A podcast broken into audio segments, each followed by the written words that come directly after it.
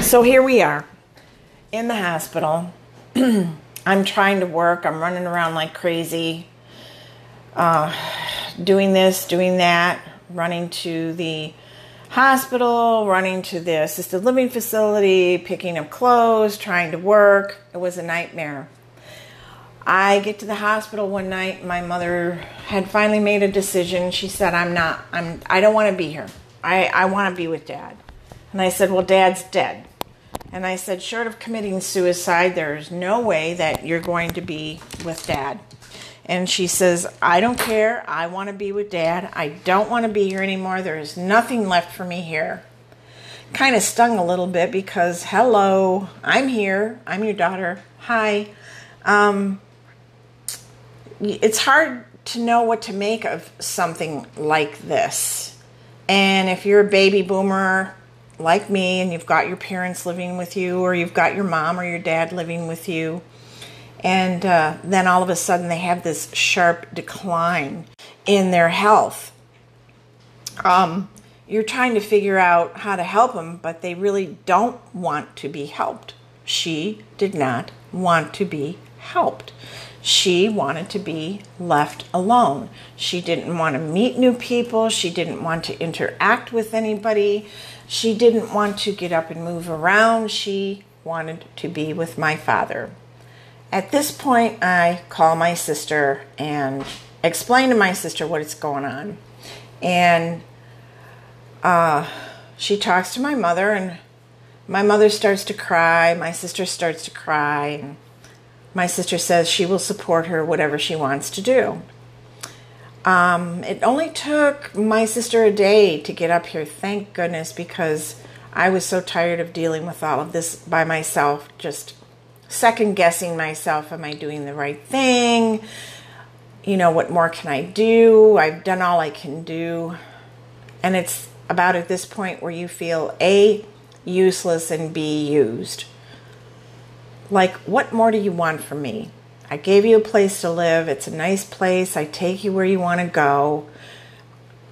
I, I there I'm at a loss.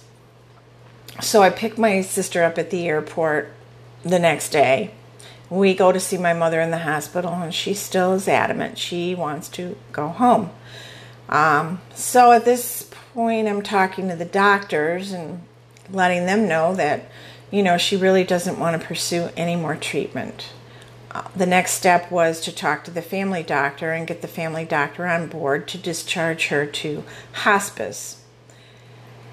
And be very careful when you go the hospice route. You just can't trust that they will do what your parent wants them to do or what you want them to do, especially once they get toward the end.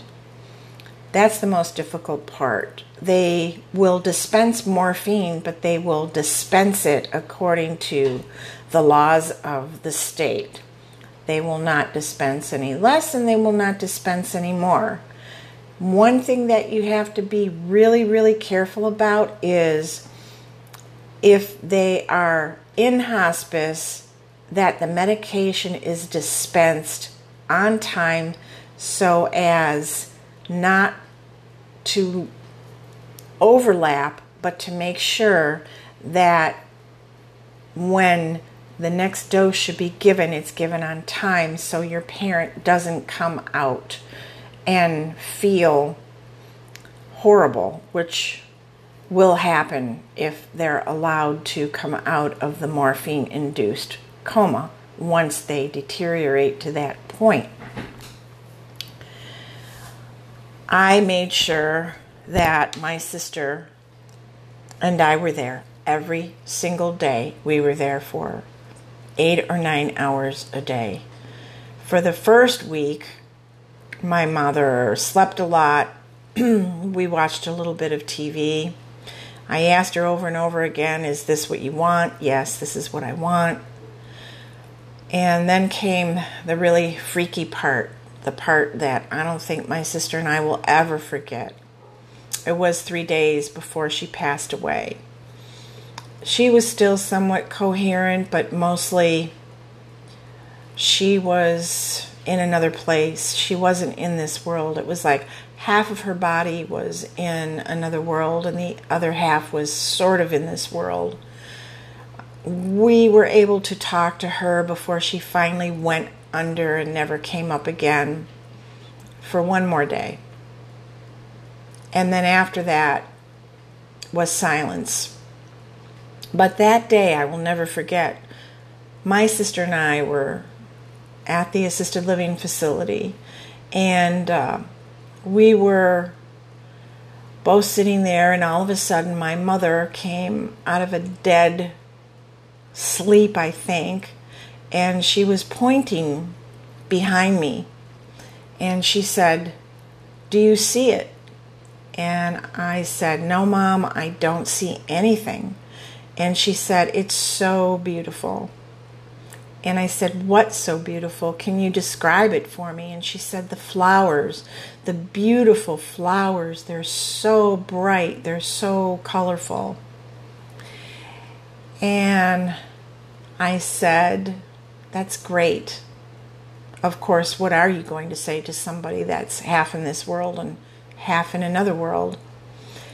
And she did that again and the next time she did it, she looked right at me or through me and said that there was somebody standing directly behind me.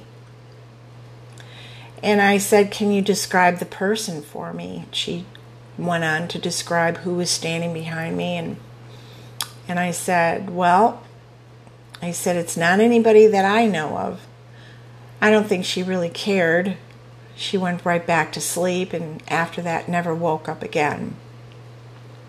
But my sister and I could tell that something was going on because she was either dreaming or talking to people because her her facial expressions would change and her eyes would be rapidly moving behind the eyelids. So I know that she was conversing with someone and possibly even moving around in that place where she was. I don't know. It's just so hard to say. I can only guess. But what was really strange was how my sister and I were just to the point of we wanted it over. And we couldn't figure out like why. Why was she hanging on if she didn't want to be here? And for 3 days her breathing would stop then start then stop then start. And at one point her limbs were so contorted. And to this day it's a memory in my mind that I will never forget how contorted they were. And we tried to straighten her out, and she just wouldn't straighten out. And the last day, we went there in the morning, and uh, we stayed for most of the day. I met my niece for for breakfast, and then my niece didn't want to see her grandmother that way, so I said, you know, go Mm-hmm. my sister and I went up, and she was breathing, not breathing, breathing, not breathing. And we thought it would just never end. I didn't know if my mom was suffering, but I certainly was hoping that she wasn't suffering at this point. She didn't look peaceful, she looked intense. And I never got to see her open her eyes again. We went home that day and we were ready to get up the next day and do it all over again when we got a call at 7 o'clock in the morning from the hospice nurse saying that she had passed. I went and told my sister, and my sister was a little bit more emotional than I was, whereas I think I was more relieved that it was over and that my mother was where she finally wanted to be. She wanted to be with my father, and I truly, truly believe that she was finally with my father. As difficult as it is to watch a loved one go through this transitional process, it plays tricks on your mind as you watch the loved one laying there in bed and you're seeing like this invisible almost energy around the bed itself. And I think if I had not been directed to read the book Embraced by the Light, I would not have fully understood what was going on. But I truly believe after reading that book that indeed my mother was in the other world already, most of her, and that she was having a conversation, and that I believe there were people on both sides of her bed in that room that helped her transition. At one point, she called out for Mama, and that kind of left me pretty emotional because I figured, well, maybe her mother had come to get her. I didn't know what mother came to get her because at the age of 56, my mother found out that she was adopted. So, was it her mother biological or was it her mother that raised her? In any event, I hope maybe it was both that finally came to get her. What transpired after that was a mess of emotional feelings because my father had passed the year before and uh, my mother a year later. I finally was able to have a funeral for my father and my mother, and uh, we laid them to rest in the Veterans uh, Cemetery here in Michigan.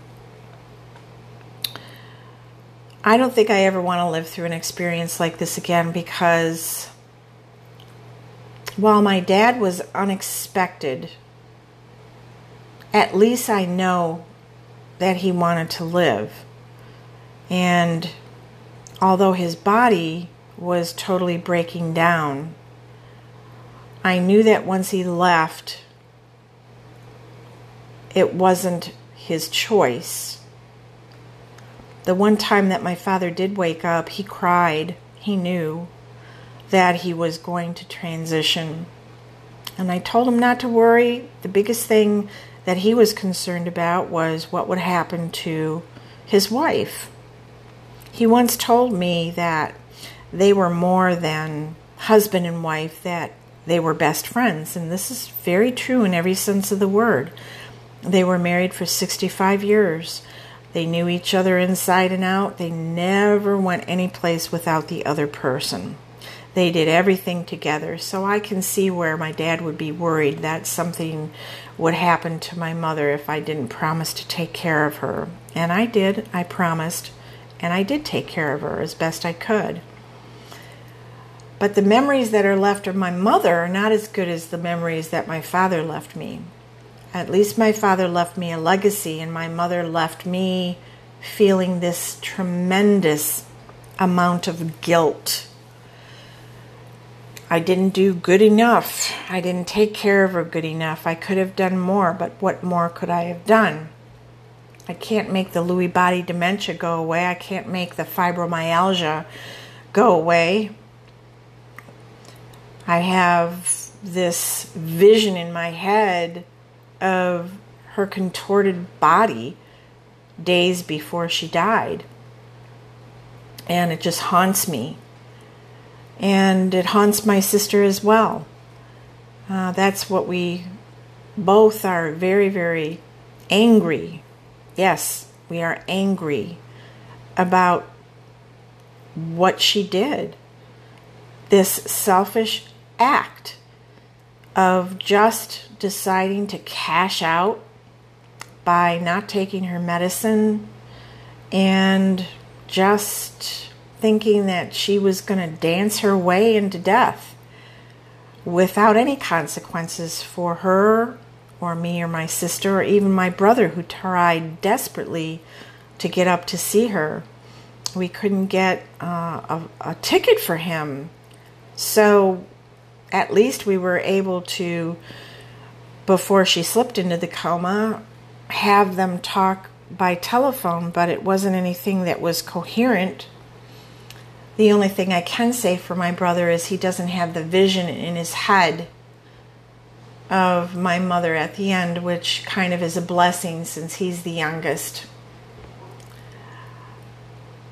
I wonder sometimes. She told my sister before she passed that I wasn't to feel guilty. But how can you not feel guilty? I mean, really?